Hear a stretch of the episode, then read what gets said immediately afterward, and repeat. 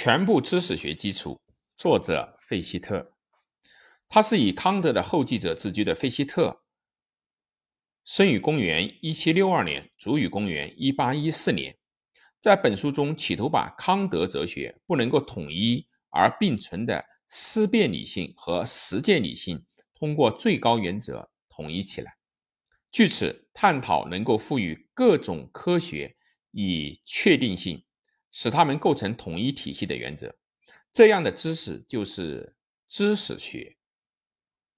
费希特通过把思辨的理性和实践的理性两者归结于自我这个同一根源，即通过设定在思辨的自我深处存在着实践的自我活动，来实现他所寻求的统一。这样一来呀，知识学方面的最高原则就是自我。而自我首先就要设定纯粹自我的活动本身。不仅如此，就自我来说，设定的活动和产生的事实是同一的。这个自我的本质不外是本源的行动，太始有业。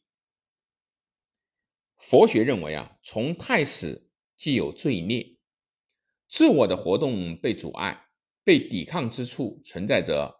非我，自我意识必须伴有对象的意识，但是只要在与自我无限活动相联系的情况下，反设定非我的也是自我。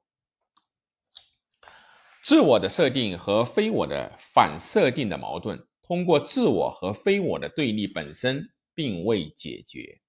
这个问题并非靠被非我所限制的。思辨的自我，而是要靠限制非我的实践的自我来解决。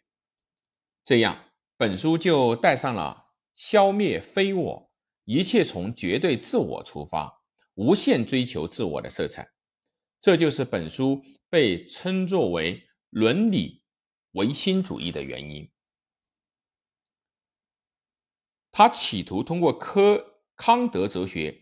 不能够统一并存的思辨理性和思辨理性通过最高原则统一起来。